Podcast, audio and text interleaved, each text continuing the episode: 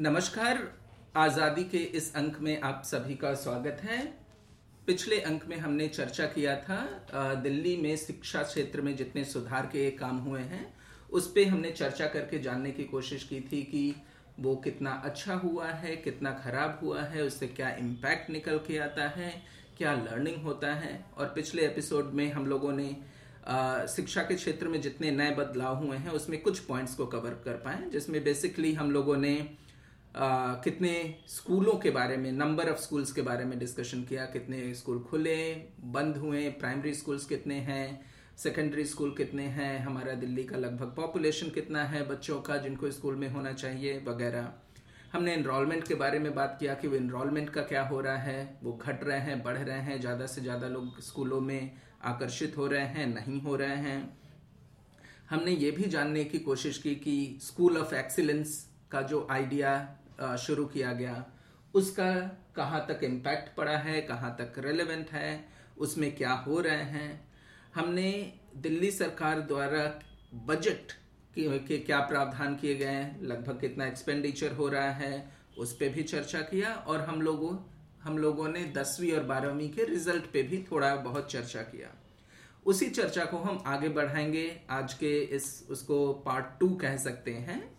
दूसरे भाग में और आज आ, हम ज़्यादा डिस्कशन करना चाहेंगे कि लर्निंग इम्प्रूवमेंट के लिए क्या क्या इंटरवेंशन हुए हैं हमारा क्लासरूम की टीचिंग को इम्प्रूव करने के लिए क्या क्या किया गया है और आज के इस चर्चा में भी हमारे साथ हैं हमारे सेंटर फॉर सिविल सोसाइटी के रिसर्च डिपार्टमेंट की डायरेक्टर भुवना आनंद जी और हमारे साथ शिक्षा के क्षेत्र में काफ़ी जमीनी स्तरों पे और पॉलिसी लेवल पे जो काम कर रहे हैं अभिषेक रंजन जी आप दोनों लोगों ने पिछले एपिसोड में हमारे साथ थे इस बार भी आप हमारे साथ हैं तो आपका बहुत स्वागत है। धन्यवाद धन्यवाद। चलिए तो चर्चा की शुरुआत हम इन्हीं से करते हैं कि और अभिषेक जी मैं आपके पास शुरू में आना चाहूँगा।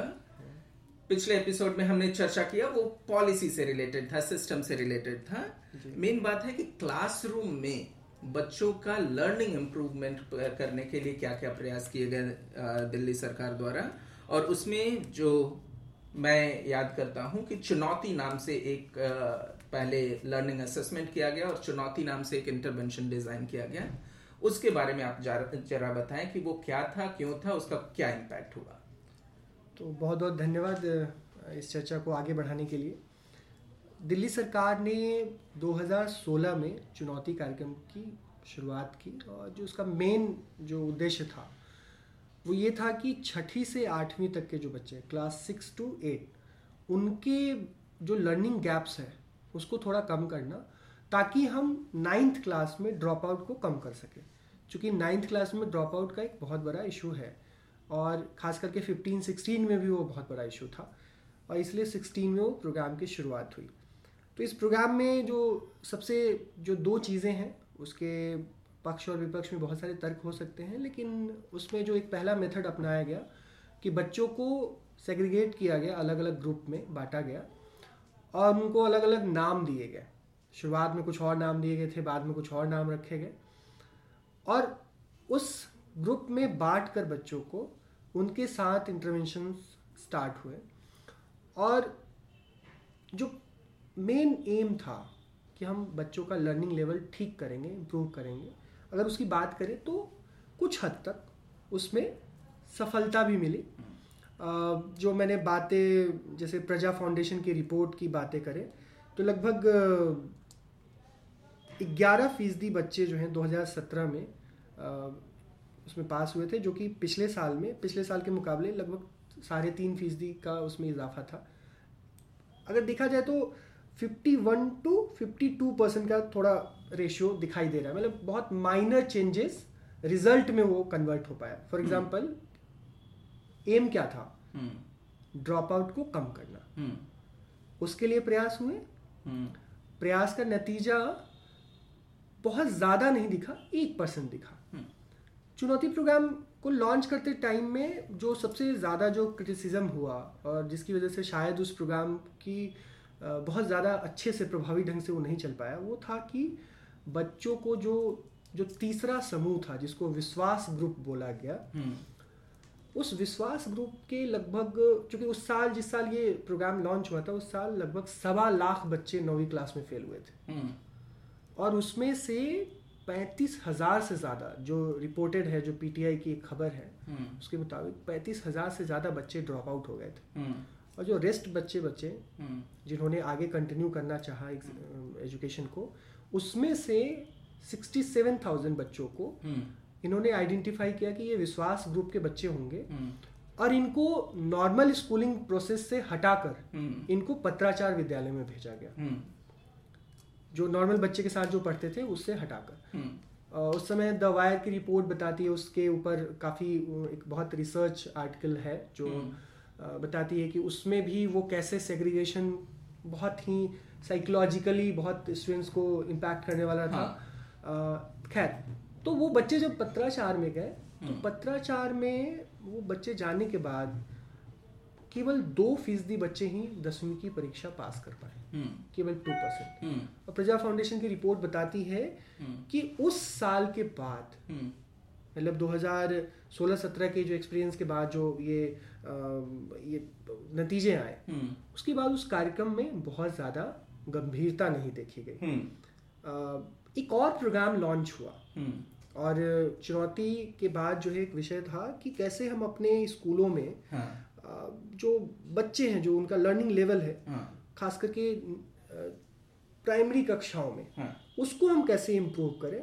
और उसको इम्प्रूव करने के लिए खास करके class three to ninth class के लिए हम्म। मिशन बुनियाद नाम से अच्छा ये बुनियाद पे आने से पहले मैं एक छोटा सा चीज़ क्लैरिफाई कर लेता हूँ अपने भी समझ के लिए तो जो चुनौती किया गया था वो छठी सातवीं आठवीं कक्षा के बच्चों के लिए हाँ, किया गया हाँ। था उसमें बेसिक सोच ये था जो कि और ऑर्गेनाइजेशन ने और जगह पे किया है और लगभग अच्छे रिस्पॉन्स भी मिले हैं कि हम बच्चों को कक्षा के जगह छठी सातवीं आठवीं की जगह उनका लर्निंग लेवल आइडेंटिफाई करें और उस हिसाब से हम ग्रुप बनाएँ। बिल्कुल। और वो जिस लर्निंग लेवल पे हैं उसी हिसाब से हम उनको हम्म, हम्म, हम्म, इंटरवेंशन करेंगे उसी हिसाब से उनको धीरे धीरे इम्प्रूव करेंगे। हम्म, हम्म, हम्म, लेकिन ऐसे ऐसे कार्यक्रम के लिए क्या होता है कि आपको लंबा समय देना होता बिल्कुल है। बिल्कुल बिल्कुल। क्योंकि इसके रिज़ल्ट आपको तीन चार साल में दिखेंगे। बिल्कुल। और ये जो हम नौवीं क्लास का ड्रॉप आउट कर रहे हैं तो इंटरवेंशन तो ये छह सात आठ में हो रहा था। हाँ, हाँ, हाँ। वो इमीडिएटली नौवीं के जो ड्रॉप आउट थे और यहाँ पे भी जो परेशानी की बात हुई कि नौवीं में लगभग जो हमारे पास डेटा है लगभग 50 परसेंट बच्चों को फेल कर दिया और उनको रीएडमिशन नहीं दिया। हाँ हाँ। उनको बोल दिया गया कि पत्राचार पत्राचार में जाए। तो ये दो अलग अलग बातें नहीं लगती हैं कि चुनौती का इंटरवेंशन कहाँ पे है नौवीं का फेल होने वाला है कि आप कह रहे हैं कि आठवीं के वो बच्चे नौवीं में उस समय जा चुके थे और उनका अभी पहले साल में ही लर्निंग इम्प्रूवमेंट नहीं दिख रहा था। इसलिए संभवतः ये कहा गया कि अच्छा नौवीं में फेल हो रहे हैं इनको हम स्कूल में शिक्षा नहीं देंगे आपको हम पत्राचार में कर देते हैं। बिल्कुल। तो मतलब जो क्वेश्चन को हम फिर से रिफ्रेम करें और जो पूरा प्रोग्राम को समझे जो भी हमारे लिसनर हैं हम्म। उनके लिए कि मिशन चुनौती का उद्देश्य क्या था? हम्म, मिशन चुनौती का उद्देश्य अल्टीमेट गोल यही था कि नाइन्थ क्लास में ड्रॉप आउट रोकना। हम्म, यही था। इंटरवेंशन कहाँ से शुरुआत हुए? छठी से लेकर आठवीं तक के क्लासेस में। जो उस साल जिस साल ये लॉन्च हुआ उस प्रोग्राम में ये कहा गया कि हम अलग अलग ग्रुप बांट कर हम इस पर काम करेंगे। बच्चों के साथ। उस ग्रुप डिवीज़न के बाद जो थर्ड ग्रुप था जो विश्वास ग्रुप था उसके साथ जो हुआ जो मैंने आपसे बताया कि उसको पत्राचार में भेजा गया उसके रिज़ल्ट बहुत अच्छे नहीं हुए। लेकिन जो बाकी जो रेस्ट ऑफ़ दी बच्चे के साथ जो इंटरवेंशन हुए हैं, तो उसका रिज़ल्ट जैसे हमने कोशिश की तो उसका कितना रिफ्लेक्शन हमारे रिज़ल्ट में दिखा। तो वो बहुत ही ज़्यादा मतलब उत्साहवर्धक रिज़ल्ट हाँ। कन्वर्ट नहीं हो पाया। और उसके बाद गवर्नमेंट साइड से भी बहुत सारा जो शुरू में लॉन्च किया था तो जो न्यूज़ आते थे। और उनका स्टोरीज कवर होता था उसके बाद आना भी बिल्कुल। बहुत कम हो गया ऑलमोस्ट बंद हो गया चुनौती के बारे में सुनना ही भी अचानक बंद हो गया। तो संभवतः उन्होंने उन्हें भी लगा कि इसके रिज़ल्ट नहीं आ रहे हैं। और इस और बल्कि लगा कि छठी की जगह भी और भी बेसिक लेवल पे आपको शायद जाने की ज़रूरत है बिल्कुल, बिल्कुल। और इसलिए फिर एक संभवतः नया कार्यक्रम शुरू किया गया ये बुनियाद के नाम बिल्कुल से बिल्कुल बिल्कुल तो तो मिशन बुनियाद के बारे में जो बेसिक जो लिसनर्स हैं जो बहुत टेक्निकल डिटेल्स में ना जाकर जो मिशन बुनियाद में यही था कि class three to class nine इनके बच्चों में जो बेसिक जो लैंग्वेज स्किल्स हैं हम्म। जो मैथ के स्किल्स हैं वो इन बच्चों में आ जाए।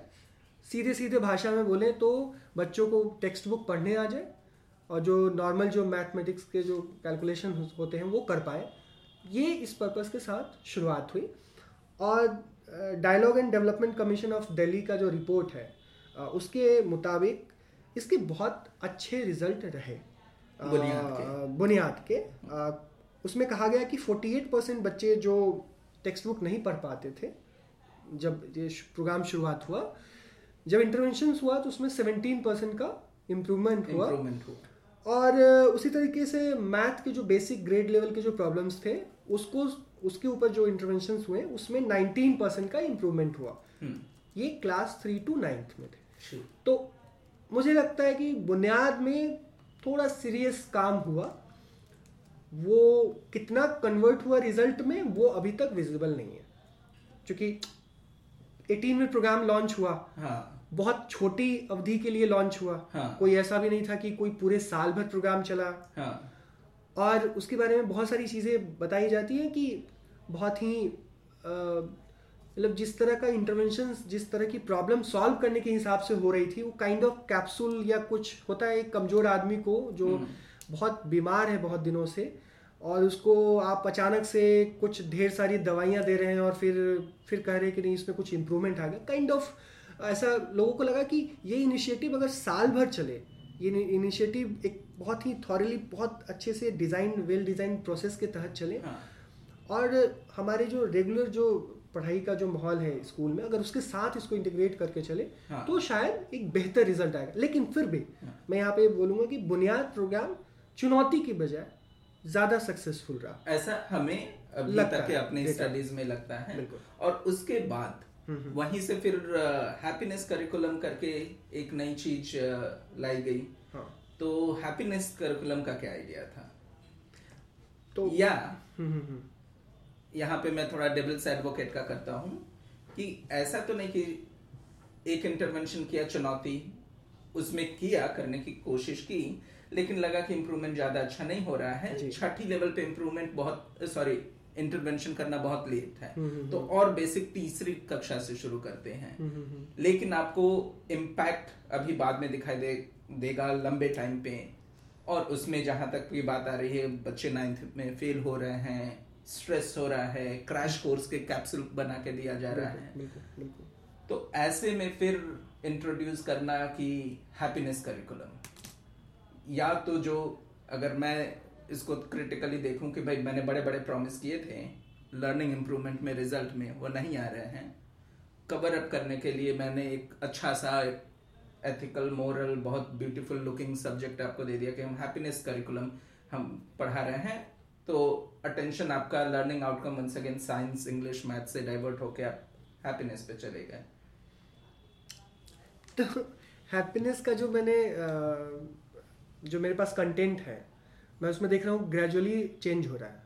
अच्छा। मुझे समझ में नहीं आ रहा है कि या तो प्लान वे में वो शुरुआत नहीं की गई थी या फिर वो लगातार सीख सीख कर उसको इम्प्रूव करते चले जा रहे हैं। ओवरऑल अगर हैप्पीनेस का जो कंटेंट जो मैंने देखा है ठीक है। मतलब बच्चों को वैसी कहानियाँ बताई जानी चाहिए पढ़ाई जानी चाहिए सोशियो इमोशनल लर्निंग की बातें हो रही है तो मुझे लगता है कि उस दिशा में वो एक बेहतर प्रयास है। लेकिन मुझसे एक गार्जियन ने एक बातें की और जो मुझे बहुत मेरे दिल में चुभी कि, सर, कहानियाँ पढ़ाते हैं, मेरे बच्चे बताते हैं कि कई दिन तो दिन दिन भर कहानियाँ ही पढ़ाते हैं।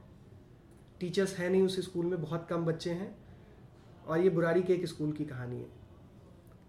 अगर बच्चों को हम खूब साल भर कहानियाँ पढ़ाएँ, छठी से आठवीं तक उनको खूब कहानियाँ पढ़ा रहे हैं, और नवीं क्लास में जब बच्चे फेल हो जा रहे हैं तो जिस बच्चे को हमने खुश रहना सिखाया, तुम खुशी से ज़िंदगी जो ऐसी बातें सिखाई, खूब उसके बिहेवियर चेंज पे खूब काम किया।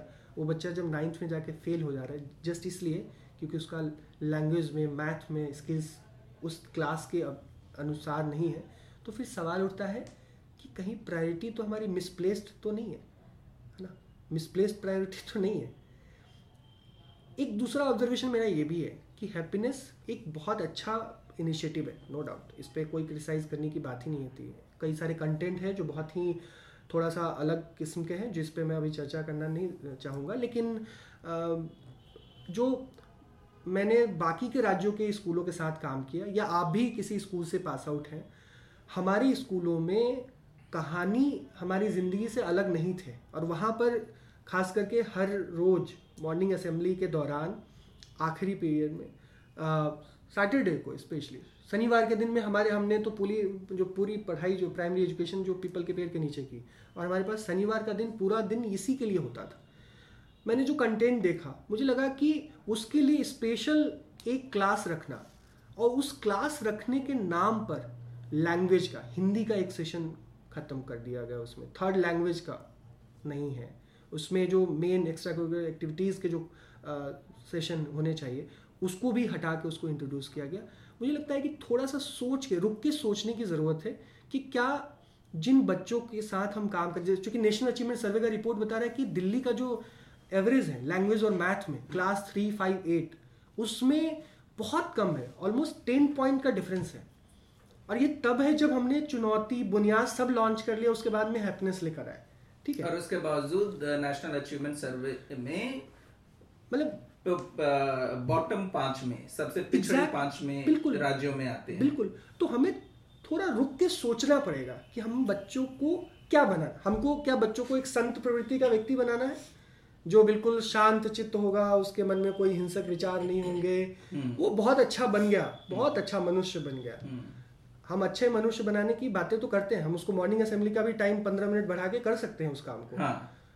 लेकिन बच्चों का जो बेसिक लर्निंग जो जिसके जो हमारे पैरामीटर्स हैं लैंग्वेज मैथ का, उसमें नहीं है बच्चे तो हम छठी से आठवीं तक तो उनको फेल नहीं कर सकते।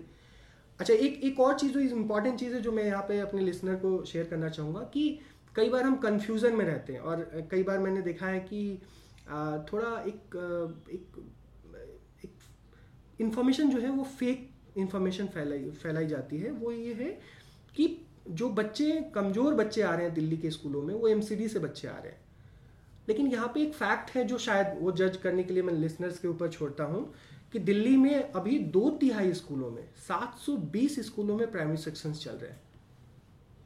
तो लर्निंग आउटकम का बिल जो है, आप किसी दूसरे पर नहीं फाड़ सकते और अच्छे इनिशिएटिव के चीज़ों के नाम पर आप हिंदी के विषय आप बाकी के एक्स्ट्रा करिकुलर एक्टिविटीज़ को आप हटा नहीं सकते। तो मुझे लगता है कि हैप्पीनेस एक बेहतर इनिशिएटिव है लेकिन दिल्ली की जो बच्चों की जो ज़रूरत है उसमें मुझे लगता है कि वो मिसप्लेस प्रायोरिटी की तरह है। ठीक है अब एक और प्रश्न आप पे आता हूँ उसके बाद मैं भुवना जी की तरफ़ रुख करूँगा लेकिन आप जितनी बात कर रहे हैं ना मुझे भुवना जी की ही एक बात याद दिलाता है जो ये कई बार कहती हैं कि it's a test match not T twenty तो आपको कई चीज़ें सिस्टमेटिकली सोच के कई और ट्रायल एरर भी होते हैं हमारे बिल्कुल, काम में ना तो हम उससे सीखते जाएँ। तो मैं भुवना जी के पास उस संदर्भ में आऊँगा कि ये जितनी बातें आप आप कर रहे हैं उसका वो एनालिसिस कैसे करते हैं। हम्म। लेकिन उससे पहले एक लास्ट प्रश्न इसमें कि बहुत सारा एक्साइटमेंट मैं देख रहा हूँ कि टीचर्स के संदर्भ में भी आए हैं। टीचर्स की ट्रेनिंग पे टीचर्स के एंगेजमेंट पे उनके रिक्रूटमेंट पे गेस्ट टीचर्स हैं उनकी सैलरी भी बढ़ाई गई है। आ, उनको ऑक्सफोर्ड जैसे देश विदेश के विदेशों में भेजा गया उनकी ट्रेनिंग के लिए। तो इससे भी मुझे लग रहा है काफ़ी एक्साइटमेंट आया है और टीचर्स भी बहुत ओनरशिप लेके इस पे काम कर रहे हैं। आपका क्या मत है इस पे जो आपने दिल्ली के स्कूल्स विज़िट किए हैं उसके आधार पे? तो एक तो पहला नंबर की नो डाउट एक वेलकम स्टेप है। कि आप अपने शिक्षकों को अगर जो बेहतर शिक्षक काम करे उसका क्राइटेरिया क्या है चुनने का? अभी तक बहुत अच्छे से बताया नहीं गया है। आ, लेकिन खैर जो भी है जो भी शिक्षक जा रहे हैं बाहर में उनको मौका मिल रहा है दुनिया के उन देशों में घूमने देखने का जहाँ पे आ, शिक्षा की व्यवस्था थोड़ी ठीक है। आप चाहे लर्निंग आउटकम के कॉन्टेक्स्ट में देखें या बाकी के कॉन्टेक्स्ट में देखें एक बहुत अच्छी इनिशिएटिव मुझे लगता है कि वो है। आ, दूसरी चीज़ है कि ऐसा भी नहीं कि पहली बार ऐसा हो रहा है देश में। देश के शिक्षक जाते रहे हैं। हो सकता है कि सरकार बहुत ज़्यादा इस पर पैसे नहीं खर्च करती रही हो, इस तरह से ऑर्गेनाइज्ड वे में। लेकिन मैं ऐसे कई सारे शिक्षकों को जानता हूँ जो छोटे छोटे राज्यों के हैं, लेकिन वो विदेश में ऐसे लर्निंग प्रोग्राम में जाते रहें। दिल्ली की ही बात करें तो दिल्ली में भी बातें हो रही कि अमेरिका में बहुत सारे टीचर्स गए हैं अभी हाल फ़िलहाल में। ऐसे टीचर्स पहले भी उनको फेलोशिप मिलती रही, वो जाते रहे। इंस्टीट्यूशनलाइज तरीके से भेजना जो दिल्ली के जो Dialogue and Development Commission of Delhi की रिपोर्ट बताती है कि पिछले चार साल में लगभग 700 टीचरों को बाहर भेजा गया है। टोटल नंबर ऑफ़ टीचर्स के हिसाब से देखें तो लगभग दो प्रतिशत भी ये नहीं होते लेकिन अच्छी बात है। लेकिन हम स्टेप फॉरवर्ड है। हाँ इसमें जो चीज़ है जो हमें थोड़ा देखना पड़ेगा रुक के देखना पड़ेगा सरकार के लिए कि जो चूँकि दिल्ली में एक एक लोगों का कहना है कि जो हम बाहर जा रहे हैं शिक्षक तो हम क्या सीखने के लिए भेज रहे हैं उनको? है ना? जस्ट एक इंडिया में एक्सचेंज प्रोग्राम चलते हैं बहुत सारे। हाँ। तो क्या उस तरह से भेज रहे हैं कि हम वहाँ के कल्चर को समझे जाने आए? दूसरा क्या पर्पस है आपका? क्या ये है कि वहाँ से कुछ चीज़ें सीख के ला रहे हैं तो हम अपने देश में इम्प्लीमेंट करना चाहते हैं? मुझे लगता है कि साइंस टेक्नोलॉजी के दुनिया में खास करके स्टेम एजुकेशन के दौर में इस उसमें भी हमें शायद थोड़ा बहुत फ़िल्टर करने की ज़रूरत है कि हम उन, उस इनिशिएटिव को हम किस तरीके से दिल्ली के कॉन्टेक्स्ट में यूज़ करना चाहते हैं। क्योंकि एक चीज़ हमेशा समझना पड़ेगा कि जैसे ही बात करते हैं ना कि नेशनल अचीवमेंट सर्वे जैसे रिपोर्ट की बात करते हैं कि जहाँ पर टेन पॉइंट से हम पीछे चल रहे हैं। हम, हमारे रिजल्ट्स कोई बहुत बेहतर नहीं है। नाइन्थ में आजकल हालत ये है कि आधे बच्चे फेल हो रहे हैं। ऐसे तमाम चीज़ों में हमें लगता है कि दिल्ली का मॉडल वो कोई फिनलैंड या अमेरिका का मॉडल नहीं होगा।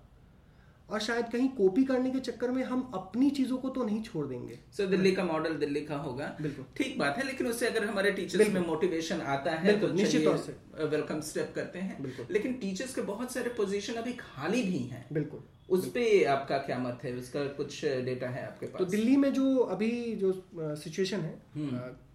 उसके अकॉर्डिंगली लास्ट ईयर में दिल्ली में बजट के साथ में एक और पेपर प्रस्तुत किया जाता है विधानसभा के पटल पे। वो है कि एलजी ने क्या क्या काम नहीं करने दिए। तो उसके उस उस डॉक्यूमेंट में मैंने पढ़ा कि अराउंड फोर्टी फाइव परसेंट जो सीट है जो पोस्ट है वो वैकेंट है। एजुकेशन डिपार्टमेंट में। अच्छा। लेकिन अगर आप टीचर्स की बात करेंगे तो छियासठ हज़ार टीचर्स के पोस्ट हैं दिल्ली में सैंक्शन पोस्ट है जिसमें थर्टी फोर थाउज़ेंड टीचर्स हैं जो परमानेंट पढ़ा रहे हैं। ठीक है। और अराउंड ट्वेंटी थाउज़ेंड टीचर्स जो हैं वो गेस्ट टीचर्स हैं। तो टोटल नंबर ऑफ़ टीचर्स जो है फिफ्टी फोर थाउज़ेंड के आसपास में ये ऑफिशियल फिगर बता रहा है। ठीक है। बाकी के पोस्ट उसी तरह से खाली है। सो लगभग दस हज़ार अभी भी खाली है। बिल्कुल बिल्कुल। और इसमें जो सबसे ज़्यादा मुझे लगता है कि साइंस का मैथ का कंप्यूटर साइंस का इनफैक्ट की लैंग्वेज में भी बात करेंगे तो बहुत सारे पोजीशंस खाली हैं। तो शायद एक टीचर्स की कमी भी मतलब मुझे लगता है कि जैसे अभी क्लासरूम्स बहुत ऐड हुए हैं बहुत अच्छी बात है। लेकिन उन क्लासरूम में कौन पढ़ाएगा? अगर आपके पास एक्स्ट्रा टीचर नहीं बिल्कुल। हम लोग सरकार के बाहर हैं तो ये बातें कर रहे हैं। सरकार के अंदर में जो काम कर रहे हैं जी जी। उनका भी मैं समझता हूँ कि बहुत उनको लर्निंग मिली होगी कि हमें कैसे डिज़ाइन करना है और उनकी भी कैपेसिटी और लिमिटेशन क्या क्या है। क्योंकि यहाँ पे तो मैं एक एटलीस्ट उन्हें क्रेडिट दूँगा कि संभवतः टीचर परमानेंट रिक्रूटमेंट पॉसिबल था नहीं पॉसिबल था। एज अ गेस्ट टीचर काफ़ी को रिक्रूट किया और उनकी सैलरी भी बढ़ाई, जो पहले लगभग अट्ठारह हज़ार हुआ करती थी, उसको बढ़ा के उन्होंने लगभग तीस हज़ार के आसपास किया गेस्ट टीचर्स का। तो ठीक है मतलब मैं उस सैलरी बढ़ाने को बहुत अच्छा वेलकम स्टेप मानता हूँ। उससे टीचर्स को इनफैक्ट की एक और चीज़ हुई है जो गेस्ट टीचर्स को बहुत ज़्यादा मतलब हर साल में एक तलवार लटकी रहती थी टाइप का। अभी थोड़ा सा है, लेकिन यकीन मानिए जो गेस्ट टीचर्स हैं, वो उस तरह से फ्री होके नहीं पढ़ाने की सिचुएशन में है, जिस तरह से उनको होना चाहिए था। दूसरा नंबर है कि इसमें एक और सवाल आता है, जो शायद पॉलिटिकली वो कोई उठाने की कोशिश भी नहीं कर सकता, वो है कि क्वालिटी ऑफ़ टीचर्स मतलब मेरे बहुत सारे परमानेंट टीचर्स से बातचीत हुई है और वो यही बता रहे हैं कि गेस्ट टीचर्स की बहाने तो हमारे स्कूलों में नंबर्स ऑफ़ टीचर्स बढ़ गए हैं, बहुत अच्छी बात है। लेकिन जो गेस्ट टीचर्स की क्वालिटी है, वो बहुत बड़ा एक कंसर्न है हमारे लिए। और अभी दिल्ली सरकार ने खुद दिल्ली हाई कोर्ट को बताया कि अभी जो टीचर्स रिक्रूटमेंट का जो एग्ज़ाम हुआ था उसके लिए 77 परसेंट टीचर्स जो थे जो अपेयर हुए थे आउट ऑफ़ 21,000 उसमें से 16,000 से ज़्यादा टीचर्स ऐसे थे जिनको मिनिमम पासिंग मार्क्स नहीं आया और फाइनल जो जो रिक्रूट हुए ऐसे नंबर्स केवल 1300 के आसपास में टीचर्स थे 1300 ओनली तो क्या ये टीईटी e की बात कर रहे हैं? हाँ अभी दिल्ली में जो शिक्षकों की बहाली हुई तो उसमें बजाबता वो पेपर है उसमें दिल्ली हाई कोर्ट के दिया गया एफिडेविट के थ्रू हम्म। जो दिल्ली सरकार ने बताया। हम्म। तो एक सवाल ये भी उठता है कि क्या क्वालिटी का सवाल तो नहीं है हमारे स्कूलों में? हाँ। तो ये भी है। तो हाँ। वैकेंट पोस्ट है वो तो एक बहुत बड़ा कंसर्न है। हाँ। लेकिन जो पोस्ट है भरे हुए गेस्ट टीचर से तो क्वालिफिकेशन और उनकी कॉम्पिटेंसी भी आप कह रहे हो कि प्रश्न में है। और टीईटी e का है ये अभी यूपी में भी तमिलनाडु में तमिलनाडु में टीईटी e का एग्ज़ाम हुआ था तो एग्जिस्टिंग जो टीचर्स थे उसमें से केवल पाँच परसेंट ही उसको पास कर पाए। और तो 95 परसेंट एग्जिस्टिंग टीचर्स फेल हो गए टीईटी और एक लास्ट फैक्ट जो मैं इसमें शेयर करना चाहूँगा जो मुझे लगता है जो दिल्ली सरकार कर सकती थी हम्म। और हमको लगता है कि जो नई सरकार आएगी उसको प्राथमिकता में इसको करना चाहिए वो है कि लगभग 15 परसेंट पोस्ट जो है परमानेंट और गेस्ट अगर दोनों जोड़ दिया जाए, उसके बावजूद भी 15 परसेंट पोस्ट वैकेंट है। तो दिल्ली के पास पैसों की कोई कमी नहीं है। आप आसानी से कम से कम उस बहाने 15 परसेंट पोजिशन को फिल करके, ऐसे गेस्ट टीचर्स के बहाने ही एटलीस्ट बच्चों के लर्निंग को आप इंश्योर कर सकते हो। तो मुझे लगता है कि वो उस दिशा में भी मतलब इस इस, जो पोस्ट वैकेंट है, उसको उस कॉन्टेक्स्ट में भी देखा जाना चाहिए कि मतलब out of sixty six thousand almost बारह हज़ार के आसपास में पोस्ट खाली हैं आज भी। चलिए वो देखने के बहुत नज़रिए होते हैं वो वो हम अपने लिसनर्स पे छोड़ देते हैं। क्योंकि जब जब भी गेस्ट टीचर के रिक्रूटमेंट की बात आती है तो कई जगह तो ऐसे भी लोगों ने बोला है ऑलमोस्ट हर गवर्नमेंट जो आती है उनका एक एजेंडा भी होता है। उनको अपने कार्यकर्ताओं के लिए भी कुछ जॉब ढूँढने होते हैं उनको कहीं फिट करना होता है सेट करना होता है। पॉलिटिकल एंगल में हम नहीं जा, जाते हैं। भुगना जी तो अभी तक हमने जो बातें की उसके बेसिस पे अगर आपकी कुछ टिप्पणी हो तो उसको हम चर्चा में ले लेते हैं। और अभी तक हमने जितनी बातें की ये लर्निंग इम्प्रूव करने की आ, वो सारा सरकारी स्कूलों से रिलेटेड है। मैं विशेष रूप से चाहूँगा कि आप बताएँ कि एस पिछले चार पाँच सालों में प्राइवेट स्कूलों को के संदर्भ में उनकी लर्निंग इम्प्रूवमेंट में उनके पार्टिसिपेशन में उनकी सहभागिता बढ़ाने में उनको एनकरेज करने में क्या काम हुआ है या नहीं हुआ है? सो so, दो प्रश्न है एक में। तो मैं सेकंड प्रश्न से शुरू करूँ ओके okay. और फिर पहले की तरफ़ आते हैं। पचास परसेंट बच्चे चालीस से पचास परसेंट बच्चे प्राइवेट स्कूलों में जाते हैं। ये काफ़ी सारी फैक्ट्स हैं और ये अपवर्ड ही रहा ये हमने डिस्कशन कर लिया पिछले एपिसोड पिछली बार बात की थी। इस सरकार का रवैया खास करके दिल्ली सरकार का रवैया प्राइवेट स्कूलों की तरफ़ बहुत ज़्यादा वेलकमिंग नहीं रहा है। वो शुरुआत से ही ये हम प्राइवेट को बंद कराएँगे प्राइवेट चोर हैं ये है वो है ये बहुत ही जो नकारात्मक छवि बनाने की कोशिश की गई। और एडवर्टीजमेंट में आप जगह जगह में बैनर देखेंगे आप इलेक्शन के टाइम दौरान ये कैंपेनिंग में देखेंगे। ये हर वक्त आता रहता है।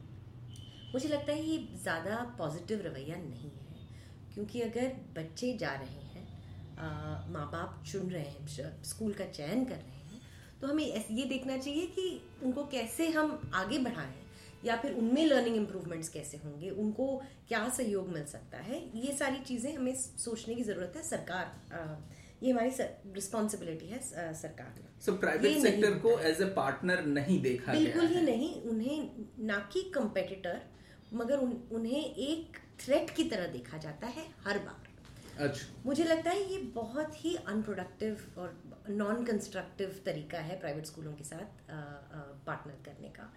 दो चीज़ें हो जाती हैं। एक तो जो एलिट प्राइवेट स्कूल्स हैं, उनको ज़्यादा फ़र्क नहीं पड़ता है। मगर जो हमारे मिडिल क्लास बच्चे हैं, या फिर लो इनकम बैकग्राउंड से जो अफोर्डेबल प्राइवेट स्कूल सेक्टर में जाते हैं, उनके लिए इसका जो इम्पैक्ट है वो बहुत बड़ा होता है। कुछ ना कुछ थ्रेट्स रहते हैं। या तो आरटी के तहत जो इनपुट नॉर्म्स हैं तो स्कूल क्लोजर की शो कॉज नोटिस आपको भेज दिया गया। फिर आप चक्कर काटते रहते हैं पिछली बार हमने हमने इस पर चर्चा की थी। एक बार शुरू में उन्होंने एक लिस्ट निकाली थी लगभग तेरह सौ पहले 1800 स्कूलों की फिर तेरह सौ फिर उसको कम करते हुए 800 और हमारे पास अभी डेटा कहता है कि लगभग 600 से 700 स्कूल प्राइवेट स्कूल बंद हुए हैं। और वो जो बंद हुए वो लो कॉस्ट प्राइवेट स्कूल ही थे। वो बड़े प्राइवेट स्कूल्स नहीं बंद हुए हैं। बिल्कुल। और स्कूल मैं ये नहीं कह रही हूँ कि बुरे स्कूल बंद नहीं होने चाहिए। मगर जब आप सरकार में हैं तो ड्यू प्रोसेस होना चाहिए।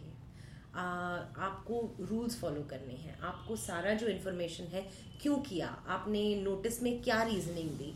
जब रीजनिंग दी तो क्या उनको डिफेंस मिला था? क्या उनको एक इम्पार्शल जज के सामने अपना पोजीशन रखने का मौका दिया गया था? ये सारी चीज़ें बहुत बहुत ज़रूरी हैं। मुझे लगता है ये स्कूल क्लोजर में कई बार इन इन सारी चीज़ों को हम नज़रअंदाज कर देते हैं और अटेंशन नहीं और अगर इसमें मार्केट मैकेनिज्म ही है तो जैसे ही पेरेंट्स जो अपने बच्चों को भेजना शुरू कर दिए अनवायबल हो जाएँगे वो बाय डिफ़ॉल्ट बंद हो जाएँगे आपको बंद करने की ज़रूरत नहीं होगी। और हमने पिछली बार ये भी बात की थी कि एक एक बात है कि आप प्राइवेट स्कूलों का सहयोग कैसे कर रहे हैं? चलिए मानते हैं कि आपको प्राइवेट स्कूलों में कोई इंटरेस्ट नहीं है। ये ठीक है मगर पेरेंट्स में तो है। तो अगर आप पेरेंट्स की आ, आ, फ़ी की क्षमता बढ़ा सकें तो वैसे भी आप आ, स्कूल चयन में मदद कर सकते हैं उनकी। और जैसे आप कह रहे हैं जो बुरे स्कूल्स हैं या जो स्कूल्स अनवायबल हैं जो परफॉर्म नहीं कर रहे हैं वो मार्केट से बाहर कैसे जाएँ? इसके लिए स्कूल चयन बहुत ही ज़रूरी हो जाता है। तो ये एक चीज़ है जो दिल्ली सरकार ने इसकी तरफ़ कोई कदम नहीं उठाए हैं। अलग बात यह है कि हर स्कूल या दो चीज़ें हैं। एक तो नए स्कूल कैसे आते हैं? कैसे शुरू होते हैं? इनका लाइसेंसिंग सिस्टम क्या होता है? आ, क्या हम आसानी से आजकल बहुत सारी बातें हो रही हैं ईज ऑफ़ डूइंग बिज़नेस के बारे में। अब ये स्कूलों की तरफ़ तो बिल्कुल ही नहीं बढ़ता है। और जो लाइसेंसिंग सिस्टम है या तो ये इनपुट हैवी है या फिर जितनी सारी रिक्वायरमेंट्स हैं वो बहुत ज़्यादा कॉम्प्लेक्स हैं। जो वो कर नहीं पाते हैं। और कई कमिटीज़ की रिपोर्ट्स आ चुकी हैं कि इस सिस्टम को सिंप्लीफाई आप कैसे कर सकते हैं। For example Shailaja Chandra committee 2012 में ये बता चुकी हैं कि जो इसेंशियलिटी सर्टिफिकेट है जो हमारे हिसाब से इलीगल है क्योंकि दिल्ली स्कूल एजुकेशन एक्ट में इसका कोई रेफरेंस नहीं है रूल्स में इसे लाया गया है और फिर उसके बाद कोई क्राइटेरिया नहीं है कि कौन डिटर्मिन करेगा एक स्कूल ज़रूरी है या नहीं ज़रूरी है। आई I मीन mean, ना ना ज़रूरी स्कूल क्या होता है? जब इतने सारे बच्चे हैं जो जिनको हम पढ़ाना चाहते हैं तो हर एक स्कूल को इनक्रेज किया जाए। शैलजा चंद्रा कमेटी बारह दो हज़ार बारह में ये रिकमेंडेशन कर चुकी है। आज 2020 की तारीख में भी इसको रिपील करने की कोई बात नहीं हुई है और दिल्ली सरकार ने इसकी तरफ़ कोई कदम नहीं उठाए हैं। तो मुझे लगता है ये एक बहुत बड़ा नेगेटिव रहा है प्राइवेट स्कूलों की तरफ़। दूसरी बात यह है कि इंस्पेक्शंस जो प्राइवेट स्कूल ब्रांच इंस्पेक्शंस कराती हैं प्राइवेट स्कूलों के दिल्ली स्कूल एजुकेशन एक्ट और रूल्स के तहत हर स्कूल का हर साल इंस्पेक्शन होना ज़रूरी है। मगर ये प्रैक्टिकली फीजिबल नहीं है, ये सरकार भी समझती है। तो लगभग साठ स्कूल हर साल, अलग बारह जोनों में से पाँच पाँच स्कूल चुनकर इनका इंस्पेक्शन होता है। ना इश्यू ये है कि जब इंस्पेक्शन होता है तो ये इंस्पेक्शन के जो फॉर्म्स हैं, ये बहुत ही ज़्यादा सब्जेक्टिव हैं। इनमें क्या सवाल आप करते हो, कैसे रिकॉर्ड करना चाहिए ये किस तरह की रिस्पॉन्सेज आती हैं, ये इसमें वेरिएशन हमने इसी छः महीने पहले एक रिसर्च किया था दिल्ली में और जाकर फॉर्म्स देखे थे इंस्पेक्शन फॉर्म्स को देखा था कि जो फिल करके आते हैं, कि क्या रिकॉर्ड होता है, क्या इस इनसे प्राइवेट स्कूलों में लर्निंग में कोई इम्प्रूवमेंट आ सकता है या नहीं, क्या ये यूज़फुल टूल है? हमारे हिसाब से इनमें सभी सवालों का जवाब ना रहा है। तो ना ये स्कूलों को इंस्पेक्शन रिपोर्ट टाइम से मिलती है ना ये पाँच पाँच साल लग जाते हैं कभी कभी रिपोर्ट पूरी सेट रिपोर्ट स्कूल को मिलने में। और जो रिकॉर्डिंग होती है इन्फॉर्मेशन की स्कूलों स्कूलों के बारे में क्लासरूम प्रैक्टिस के बारे में, वो भी इतनी ज़्यादा लूज होती है या इतनी ज़्यादा यूज़फुल नहीं होती है कि इससे एक टीचर क्या करेगा, क्या समझेगा, कहाँ बेहतरी करेगा, ये ये सारी चीज़ें नहीं होती और तीसरी बात है इंस्पेक्शन के बारे में जो सबसे बड़ा मुझे जो मुद्दा लगता है ये है कि प्राइवेट स्कूलों का इंस्पेक्शन गवर्नमेंट स्कूल प्रिंसिपल्स करते हैं। हम्म। ये होते हैं प्राइवेट स्कूलों ये इंस्पेक्शन की कमेटी में होते हैं और क्लासरूम्स में ज़्यादा करके गवर्नमेंट स्कूल प्रिंसिपल या वाइस प्रिंसिपल को आप इंस्पेक्शन करने भेजते हैं। मुझे लगता है ये बहुत ही ज़्यादा डेंजरस है। खास करके क्योंकि सेपरेशन ऑफ़ पावर्स एक बहुत ही फंडामेंटल प्रिंसिपल होता है गुड गवर्नेंस का। जैसे हम क्रिकेट मैच की बात कर रहे थे पिछली बार। हम्म, अब अगर अंपायर दूसरी टीम का होगा और वो जाएगा स्कूलों में इंस्पेक्शन करने तो ये तो नहीं चलेगा ना। हम गली क्रिकेट में भी नहीं करेंगे। तो ये एक बहुत बड़ा डेंजर है। कोई इंडिपेंडेंट इंस्पेक्शन मैकेनिज्म नहीं है। आ, तो ये सारी चीज़ें मुझे लगता है कि काफ़ी काउंटर प्रोडक्टिव होती हैं प्राइवेट स्कूलों की तरफ़। और तीसरी बड़ी बात जो है वो है फ़ी रेगुलेशन के बारे में। हालाँकि कोर्ट जजमेंट्स की वजह से फ़ी रेगुलेशन का काफ़ी माहौल बना है देश भर में। कई स्टेट्स ने फ़ी रेगुलेशन पे लॉज नियम भी लागू किए हैं। दिल्ली में कोई खास ऐसे सेपरेट लीगल सिस्टम नहीं स्ट्रक्चर नहीं सेटअप हुआ है।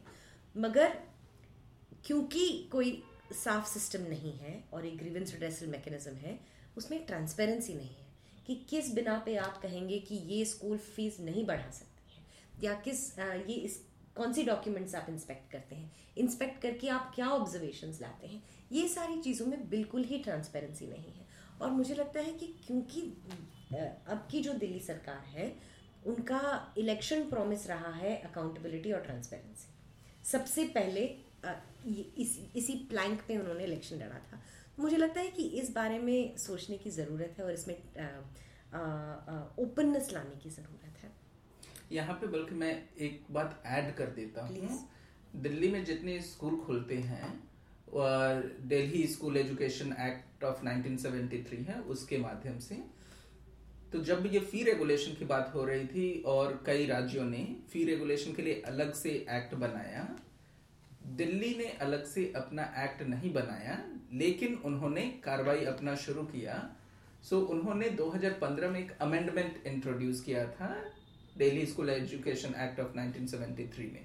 और उसमें उन्होंने ये सारे प्रोविज़न रख दिए थे और उस प्रोविज़न का जो मैंने स्टडी किया था मेरे हिसाब से वो मैं तो कहूँगा एक डेमोक्रेटिक सेटअप में जो आप ट्रांसपेरेंसी और अकाउंटेबिलिटी की बात कर रहे हैं और सिस्टम और डिज़ाइन की बात कर रहे हैं वो बहुत ही खराब था। और मेरा खराब कहने का आ, ये है क्योंकि उन्होंने उसमें प्रोविज़न रखा कि दिल्ली एजुके स्कूल एजुकेशन डायरेक्टर के नेतृत्व में एक कमेटी बनेगी।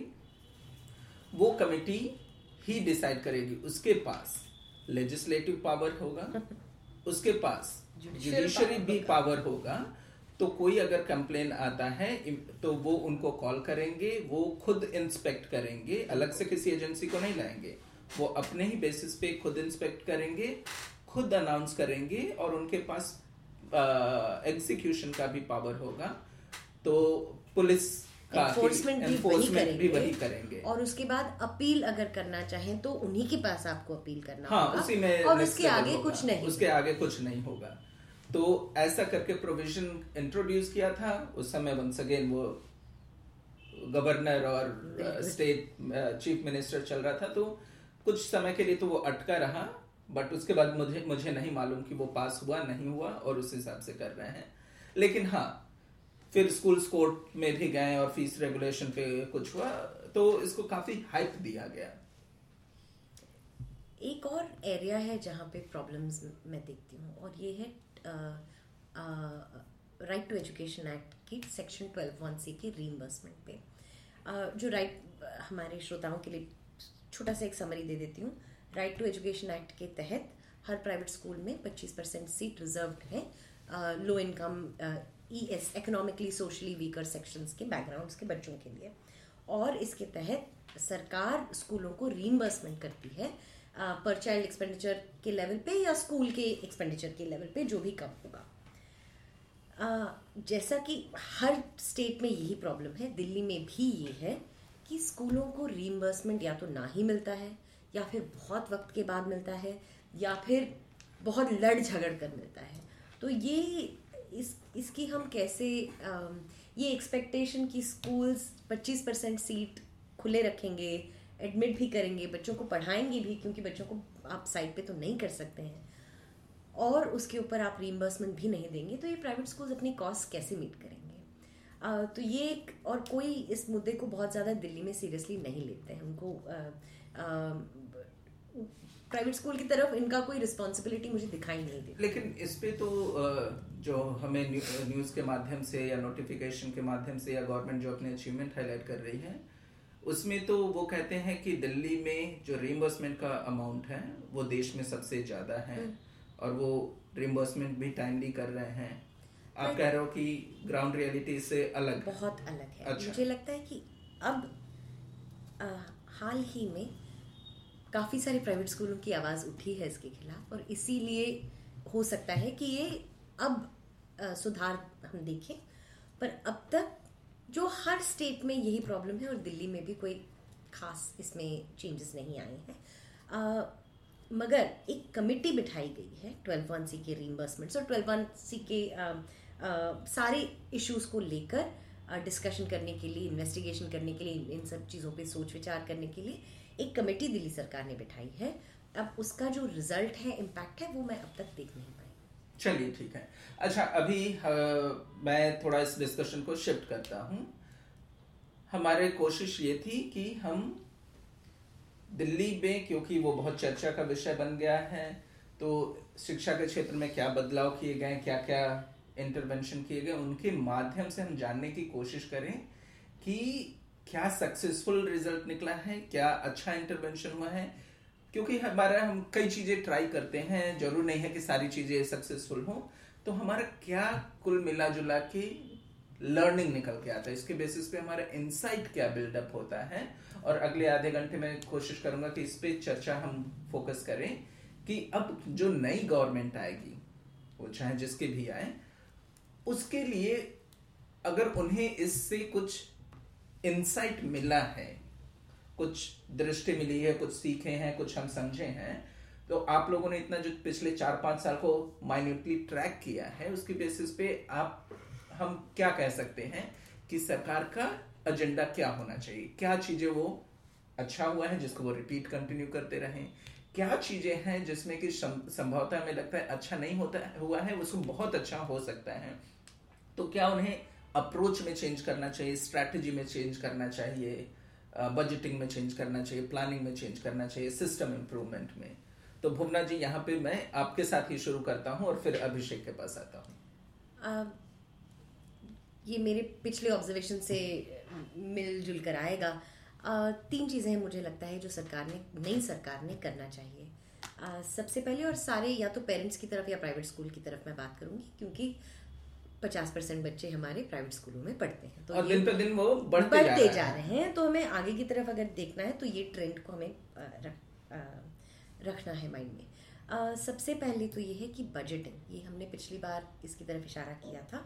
सरकार 66,000 मुझे लग रहा है कि अब इस इस साल के नंबर आ रहे हैं और वो अस्सी हज़ार के करीब अस्सी हज़ार के करीब तो अस्सी हज़ार रुपए पर छात्र पर साल सरकार खर्च करती है। ये बहुत बड़ा अमाउंट है।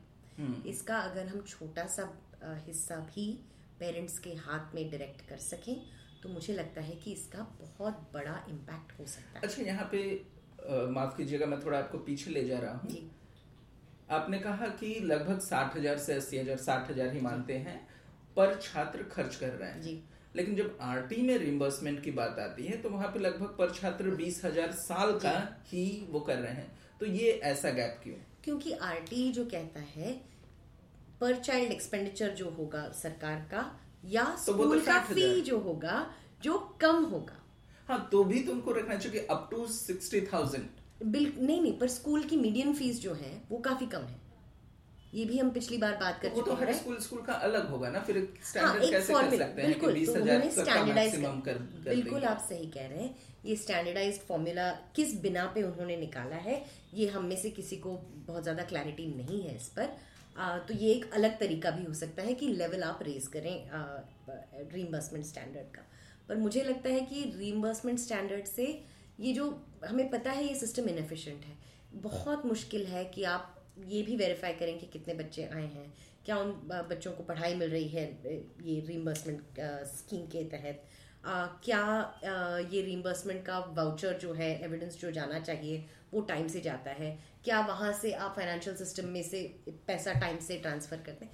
ये लॉजिस्टिकली बहुत ही इंटेंसिव एक्टिविटी है। आ, मुझे लगता है कि इसको करने के बजाय जैसे अगर बीस हज़ार रुपये स्कूलों की तरफ़ जाते हैं तो बीस हज़ार रुपए पेरेंट्स की तरफ़ चले जाएँ।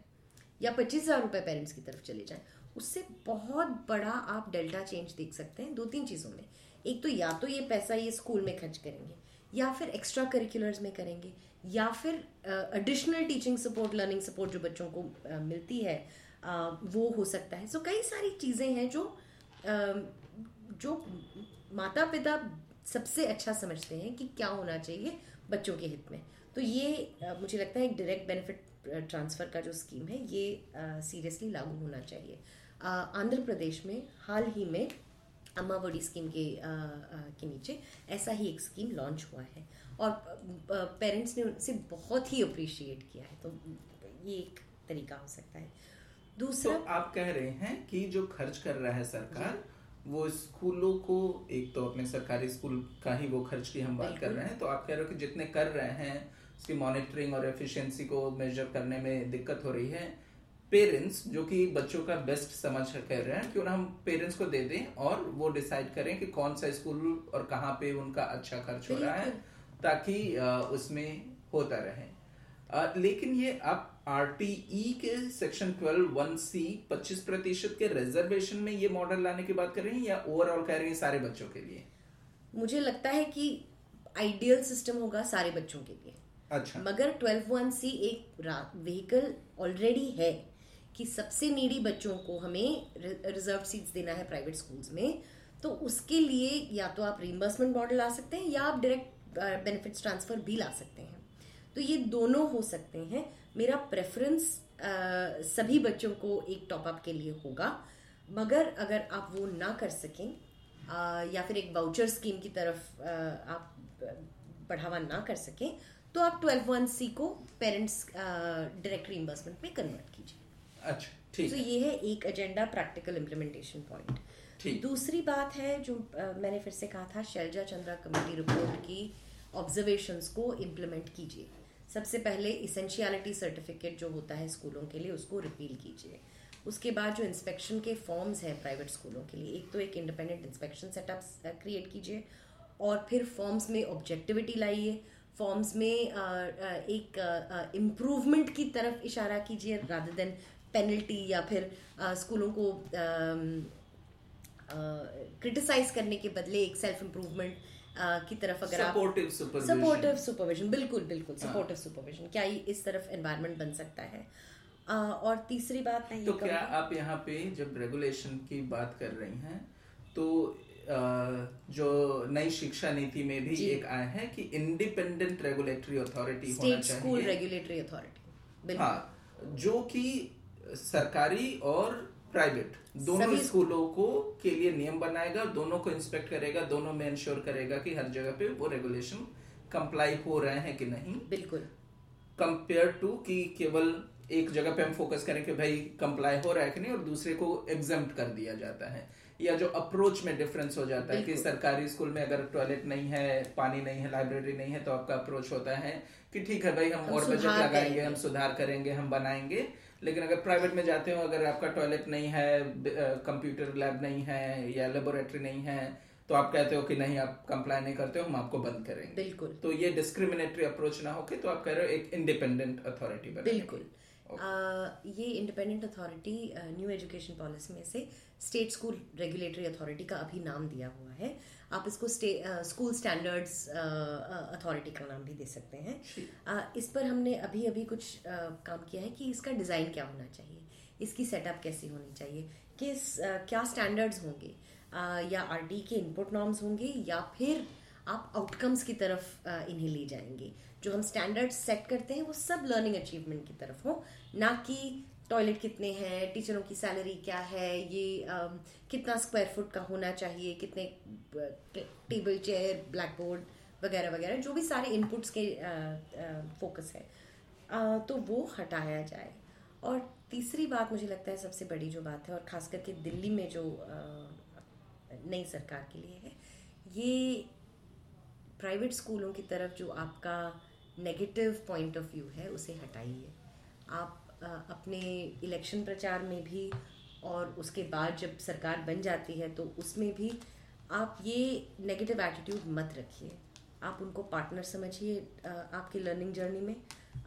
आप उन उनको उनके सुधार की तरफ़ आप फोकस कीजिए ना कि उनको बंद करने की तरफ़। तो ये मेरी तीन बड़ी ओके सो so, तीन तो एक तो जो लास्ट वाला है मेनली अप्रोच आप चेंज कीजिए। उनको पार्टनर अपने कंस्ट्रक्टिव पार्टनर बनाइए क्योंकि जब वो आए हैं और वो एग्जिस्ट करते हैं इसका मतलब ये है कि वो वैल्यू एडिशन कुछ कर रहे हैं और पेरेंट्स का चॉइस भी बढ़ता जा रहा है और खासकर चलिए आज के समय में कहा कि सरकारी स्कूलों पे अटेंशन ज़्यादा देना किया लेकिन जब वो नहीं हो रहे थे जब दिल्ली की पॉपुलेशन कॉन्टिन्यूसली बढ़ती जा रही थी और हमारे पास रिसोर्स नहीं था स्कूल नहीं खुल रहे थे ऐसे में प्राइवेट सेक्टर आके वो एक रिस्पॉन्सिबिलिटी किया उस वैक्यूम को भरा। तो उस हिसाब से आ, उन, उन्होंने एक पार्टनर का रोल किया तो उसको एज ए पार्टनर ही ले।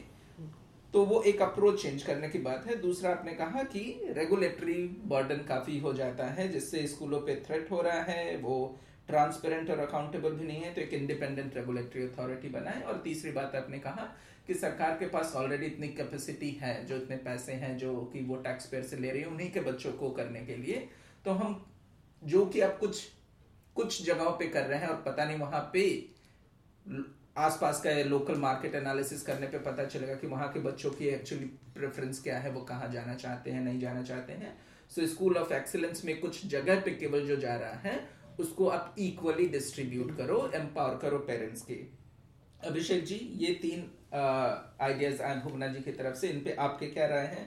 तो मैं भुवना जी के जो चिंता है ना, उसके साथ मैं भी सहमत हूँ और मुझे लगता है कि मेरा भी व्यक्तिगत ऑब्जर्वेशन है कि मैंने बाकी देश के बाकी हिस्सों के भी जो चल रहे हैं खास करके प्राइवेट वर्सेस सरकारी का जो डिबेट है आ, मैंने इतना मतलब एकदम बहुत ही करवाहट भरा रिलेशनशिप किसी भी स्टेट में नहीं देखा अनरिकोगनाइज स्कूल के अगेंस्ट में मैंने कई स्टेट को स्पेशली मैंने यूपी में देखा कि एक बहुत स्पेशल ड्राइव चला हम्म। है ना कि अनरिकोगनाइज नहीं चलेंगे कोई स्कूल तो हाँ। फिर रिकोगशन वगैरह के प्रोसेस हुए हैं जो भी उनका जो भी उसमें आप बता सकते हो करप्शन ये वो तमाम चीज़ें। लेकिन पब्लिक प्राइवेट पार्टनरशिप का ये दौर है। सरकार हर व्यक्ति का अगर आप पुरातन मतलब भारत की जो परंपरा में अगर देखेंगे तो शिक्षा जो है वो समाज का विषय रहा है। समाज ही शिक्षा की चिंता करता रहा है। और वहाँ पे अगर समाज के ही कुछ व्यक्ति आगे आकर निकलते हैं कि सरकार किसी कारणवश बच्चों की शिक्षा मुहैया करा पाने में नहीं सक्षम हो रही तो चलो हम भी सपोर्ट करते हैं। फ़ीस को आप रेगुलेट कर सकते हैं वहाँ पे कंटेंट क्या होना चाहिए वहाँ पे टीचर्स कैसे होने चाहिए उस पर बातें कर सकते हैं। लेकिन उनको विलेन बनाना हम्म। जैसा कि दिल्ली में हुआ मुझे लगता है कि विलेन बनाने की बजाय हमें उनको पार्टनर की तरह देखना चाहिए। और यहाँ पे एक फैक्ट जो लिसनर हैं उनको मैं देना चाहूँगा कि दिल्ली में जो इकोनॉमिक सर्वे की रिपोर्ट है वो बताती है कि 2018-19 में केवल 21 फ़ीसदी स्कूल हैं जो दिल्ली में जो टोटल चल रहे हैं स्कूल उनमें से केवल 21 फ़ीसदी दिल्ली सरकार के पास बाकी के लगभग 80 परसेंट अस्सी फ़ीसदी स्कूल दूसरे सेटअप के स्कूल्स हैं। तो केवल प्राइवेट स्कूलों तक बातें नहीं सीमित हैं। हम्म। बातें वो एमसीडी तक भी जाते हैं। वो अनरिकोगनाइज स्कूलों तक भी जाती है। और अगर आप इनरोलमेंट शेयर की बात करेंगे तो टोटल दिल्ली के स्कूलों में 37 परसेंट स्कूल बच्चे पढ़ते हैं। मतलब दिल्ली सरकार के अधीन वाले स्कूलों में। तो बाकी के जो लगभग 63 परसेंट जो बच्चे हैं, वो किसी दूसरे सेटअप पे पढ़ाई कर रहे हैं। तो जैसे आज के दिन में पॉलिटिकल डिबेट में ये भी देखा जाता है कि एम के स्कूलों की यह हालत है प्राइवेट में ये कर देंगे, वो कर देंगे। मुझे लगता है कि उसकी वजह कंस्ट्रक्टिव थॉट प्रोसेस के साथ नई सरकार की काम हो, ये हम सबकी हम मतलब मुझे लगता है पूरे दिल्ली के हित में वो चीज़ें होगी। तो प्राइवेट स्कूल के कंसर्न पे मुझे ये था। So, मेरा तो उस हिसाब से तो दिल्ली सरकार के क्योंकि उनके लिमिटेड नंबर ऑफ़ स्कूल हैं और उसमें जैसा आपने बनाया लगभग पैंतीस प्रतिशत बच्चे ही जा रहे हैं। तो ये जितना भी हम सुधार के बारे में चर्चा सुन रहे हैं हम्म, हम्म। अगर वो हंड्रेड परसेंट सक्सेसफुल हो भी जाए तो भी केवल 30-35 प्रतिशत बच्चों तक ही को ही वो फ़ायदा पहुँचा पाएगा।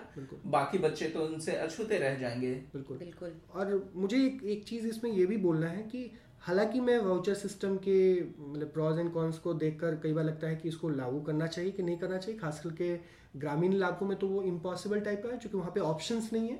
लेकिन दिल्ली जैसे जगहों पे जहाँ पे आ, अगर स्वस्थ प्रतिस्पर्धा की बात करें कि चलो हेल्दी कंपटीशन शुरू करना है और सरकार अभी बोल रही है कि लगभग साठ हज़ार से ज़्यादा पर चाइल्ड वो उसका कॉस्ट है और आप बात कर रहे हैं कि रिम्बर्समेंट का बहुत सारा इश्यूज़ हैं बहुत कम पैसे मिलते हैं कोई यूनिफॉर्मल मतलब इनफॉर्मल सिस्टम बना दिया है सारे स्कूल वो हमारे गाँव में कहावत है सब धान बाईस पसेरी है ना?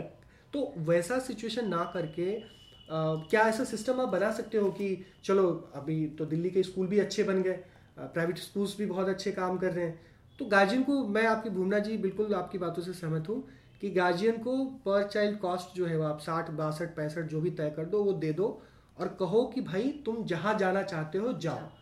तो इसमें हो जाए दो दो हाथ। चलिए, अब यहीं पे अगर अगर ऐसा सहमति की तरफ़ आप लोगों का बनता है कि यही एक है तो यहाँ पे अब प्रश्न उठता है, जो अभिषेक जी ने कर दिया। भुवना जी, आप इस पे अपनी राय रखें कि अर्बन स्पेस में, शहरी इलाकों में जहाँ पे प्राइवेट स्कूल्स हैं जहाँ पे ऑप्शन है, वहाँ पे तो ऐसा सोचा जा सकता है। जैसा उन्होंने कहा कि ग्रामीण क्षेत्रों में जहाँ पे कि बहुत कम ऑप्शन है, वहाँ पे आपको एक, दो, तीन सरकारी स्कूल ही मिलेंगे। तो ऐसी जगह पे जहाँ पे कि प्राइवेट स्कूल नहीं है, वहाँ पे आप वाउचर की कैसे कल्पना करती हैं? ये काफ़ी चैलेंजिंग क्वेश्चन है, अमित। दो रूरल एरियाज़ में आप सही कह रहे हैं कि प्राइवेट स्कूलों की मात्रा कम है। मगर क्यों कम है? क्यों मार्केट साइज़ कम है? क्योंकि उतने स्टूडेंट्स हैं नहीं। और एक सबसे पहला जो फैक्ट है कि इंडिया अभी रूरल नहीं रहा। देश पूरा काफ़ी तेज़ी से अर्बन बनता जा रहा है। तो बड़े शहर ना सही छोटे छोटे शहर हर जगह पे हैं। दूसरी बात यह है कि हमने एक्टिवली प्राइवेट स्कूलों को खुलने से रोका है। या उनको बहुत सारे अड़चन डाले हैं इनके रास्ते में जो खोल पाए। मगर अगर ये फ़ीस आ जाती है, अगर परचेसिंग पावर पेरेंट्स के हाथ में आ जाता है तो आप ही सोचिए ना चिप्स मिलने में तो मुश्किल नहीं होती है। रूल आप कहीं पे भी चले जाएँ, कितने भी आप लद्दाख के माउंटेन्स में चले जाएँ, आप एफ़ प्रोडक्ट्स आ पाते हैं। क्यों आ पाते हैं? क्योंकि बाइंग पावर है। मैं ये नहीं कह रही हूँ कि शिक्षा चिप्स है, मगर बात मार्केट किया है कि आप अगर इनकम सपोर्ट देते हैं पेरेंट्स को तो मेरा मानना है कि उससे मार्केट बढ़ेगा। जितने स्कूल्स आ रहे हैं और ना कि मार्केट बढ़ेगा अच्छे स्कूल्स आने लगेंगे क्योंकि कॉस्ट रिकवरी का पॉसिबिलिटी है। तो आप कह रहे हैं कि कि जहाँ पे भी प्राइवेट स्कूल नहीं है वो इसलिए नहीं है क्योंकि वहाँ के पेरेंट्स के पास अफोर्डेबिलिटी नहीं है परचेजिंग पावर नहीं है। जैसे ही परचेजिंग पावर आने लगेगा तो बहुत सारे एडुप्रेन्योर्स वहाँ पे आ जाएँगे और वो स्कूल भी खोलेंगे। एक दूसरी बात भी है, जो है कि ये जो जैसे अभिषेक कह रहे थे कि ये सोचिए ना कि ये पैसे आप सरकारी स्कूल में भी ले जा सकते हैं। वहाँ पर भी रिडीम कर सकते हैं अपने वाउचर को या इक्विवेलेंट अमाउंट को। अगर ये हो सकता है तो वहाँ की अकाउंटेबिलिटी भी तो बढ़ेगी। कि एक अगर गवर्नमेंट स्कूल एक पेरेंट को कस्टमर की तरह देखेगा सर्विस प्रोवाइडर के अपने आप को सर्विस प्रोवाइडर के रोल में देखेगा तो अकाउंटेबिलिटी भी तो बढ़ेगी। अच्छा तो अब आप कह रही हैं कि ज़रूर नहीं है कि वो केवल ये प्राइवेट के लिए ही डिज़ाइन है। बिल्कुल। सेम वाउचर लेके सेम वो डीबीटी लेके जो पैसा अभी तक सरकार उन स्कूलों को दे रही है उन्हीं सरकारी को वो भी उसका माध्यम भी पेरेंट्स बन जाए। बन और वो फंडिंग उनको जाए तो वो पेरेंट्स के तरफ़ ज़्यादा अकाउंटेबल होंगे। कंपेयर टू कि अभी वो ब्यूरोक्रेट्स एजुकेशन ऑफिसर की तरफ़ ज़्यादा अकाउंटेबल होते हैं और जहाँ पे वो करप्शन और ट्रांसपेरेंसी और अकाउंटेबिलिटी की बात आ जाती है। और खास करके हमने तो आरटी में ये स्कूल मैनेजमेंट कमेटी का प्रोविज़न भी बनाया हुआ है। तो हमने पावर तो दिया नहीं है पेरेंट्स को सिर्फ़ उनको रिस्पॉन्सिबिलिटी दे दी है कि आप ये भी देखिए ये भी देखिए यहाँ पे भी ओवरसाइट रखिए मगर उसके साथ कोई पावर नहीं है। मगर ये वाउचर या डीबीटी एक बहुत ही पावरफुल टूल हो जाता है। इकोनॉमिक एम्पावरमेंट बिल्कुल। और एक मैनेजमेंट एम्पावरमेंट भी तो हो जाता है। जब आप फ़ीस लेके जाते हैं तो आप चार सवाल भी तो करते हैं। तो ये अलग एक तरीका है स्कूल मैनेजमेंट कमेटी के बारे में सोचने का। अच्छा अब यहाँ पे आता है बात कैपेसिटी का। कि जैसे इन्होंने अभिषेक ने भी बताया कि करेंगे कैसे? एक एक पूरी तरीके से एक नए मॉडल को हम इवॉल्व करने की बात कर रहे हैं। तो कैपेसिटी क्या कोई कहीं पे पूरे देश में, विदेश में कहीं पे अपने कभी आंध्रा का मॉडल दिया तो अभी तो वो इंट्रोड्यूस कर रहे हैं, कैसे करेंगे? कहीं पे विदेश में कहीं पे है, जैसे ये किया है, क्या इंस्टीट्यूशनल मैकेनिज्म उनके लिए तैयार करना पड़ा, क्या कैपेसिटी वो कैसे सर्वे करेंगे, कैसे आइडेंटिफाई करेंगे? इसके बारे में कहीं हमारा कोई सक्सेसफुल मॉडल है? बहुत सारे मॉडल्स हैं जो ट्राई हुए हैं इंटरनेशनली पर मैं कहती हूँ कि यहाँ इंडिया में ही मॉडल्स हैं जो ट्राई हो चुके हैं जो डिटेल्स जो आप वर्कआउट करना चाहते हैं प्रोग्राम इम्प्लीमेंटेशन के बारे में उनको आ, किया हुआ है। जैसे for example C C S ने खुद सेंटर फॉर सिविल सोसाइटी ने वाउचर पायलट्स दिल्ली में ही ट्राई किए थे। आ, लड़कियों के लिए एक अलग प्रोग्राम था स्कूल वाउचर फॉर गर्ल्स और उसके पहले डेली वाउचर प्रोजेक्ट तो इन दोनों का वर्किंग मॉडल है। हमने ये स्किल्स में भी ट्राई किया हुआ है महाराष्ट्र में। तो हम पायलटिंग हो चुकी है। राष्ट्रीय सरकार ने जो अब, है ये डीबीटी को ऑलरेडी कर चुकी है कई सारे एरियाज़ में। जैसे अर्बन एरियाज़ में राशन शॉप्स के बदले कैश ट्रांसफ़र करना। हाँ तो मॉडल के हिसाब से हमारे पास कई सारी वेरिएशंस हैं, जिनसे हम सीख सकते हैं और जिनसे हम इंस्पिरेशन ले सकते हैं। पर हाँ बहुत बड़ा एक्सरसाइज है। अगर आप करना चाहें तो फेजेस में कीजिए।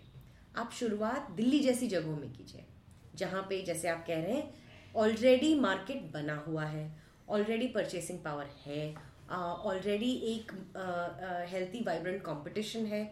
तो ऐसी जगहों में, दिल्ली में, मुंबई में मेट्रोपॉलिटन एरियाज़ में तो आप शुरू कर ही सकते हैं। यहाँ पर तो एक्सक्यूज़ है ही नहीं कि ना ट्राई किया जाए। और वहाँ पे आप आपकी इंफ्रास्ट्रक्चर भी ज़्यादा वेल डेवलप्ड है सरकार की खुद की infrastructure public financial management systems जो होने हैं वो सारे डेवलप्ड हैं।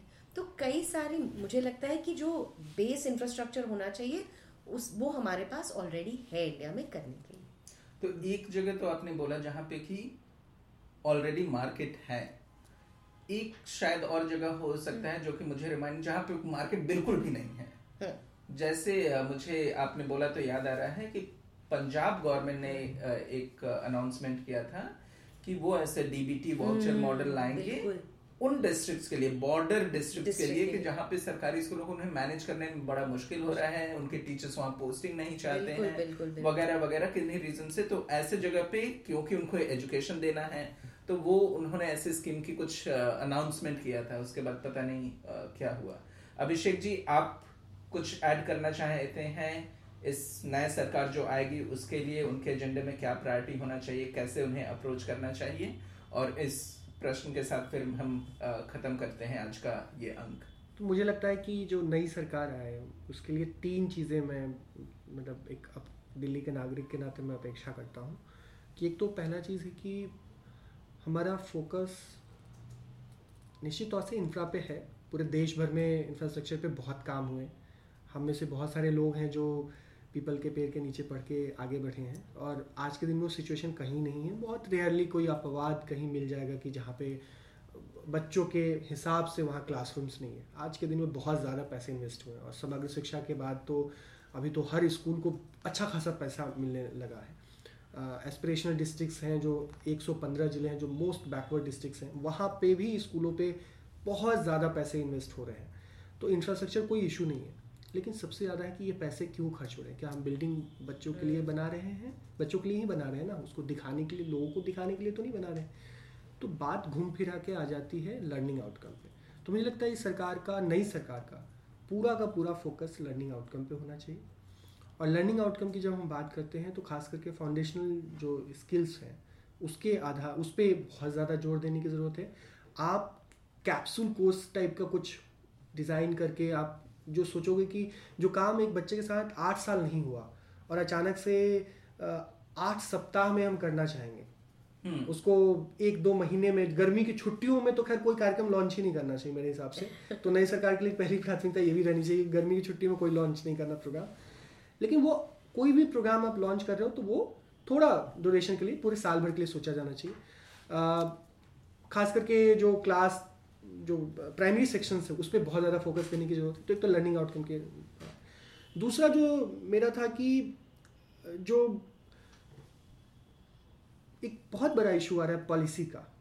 पॉलिसी डिसीजंस हैं जो कुछ कुछ हैं जो हिडन हैं, कुछ बताए जा रहे हैं।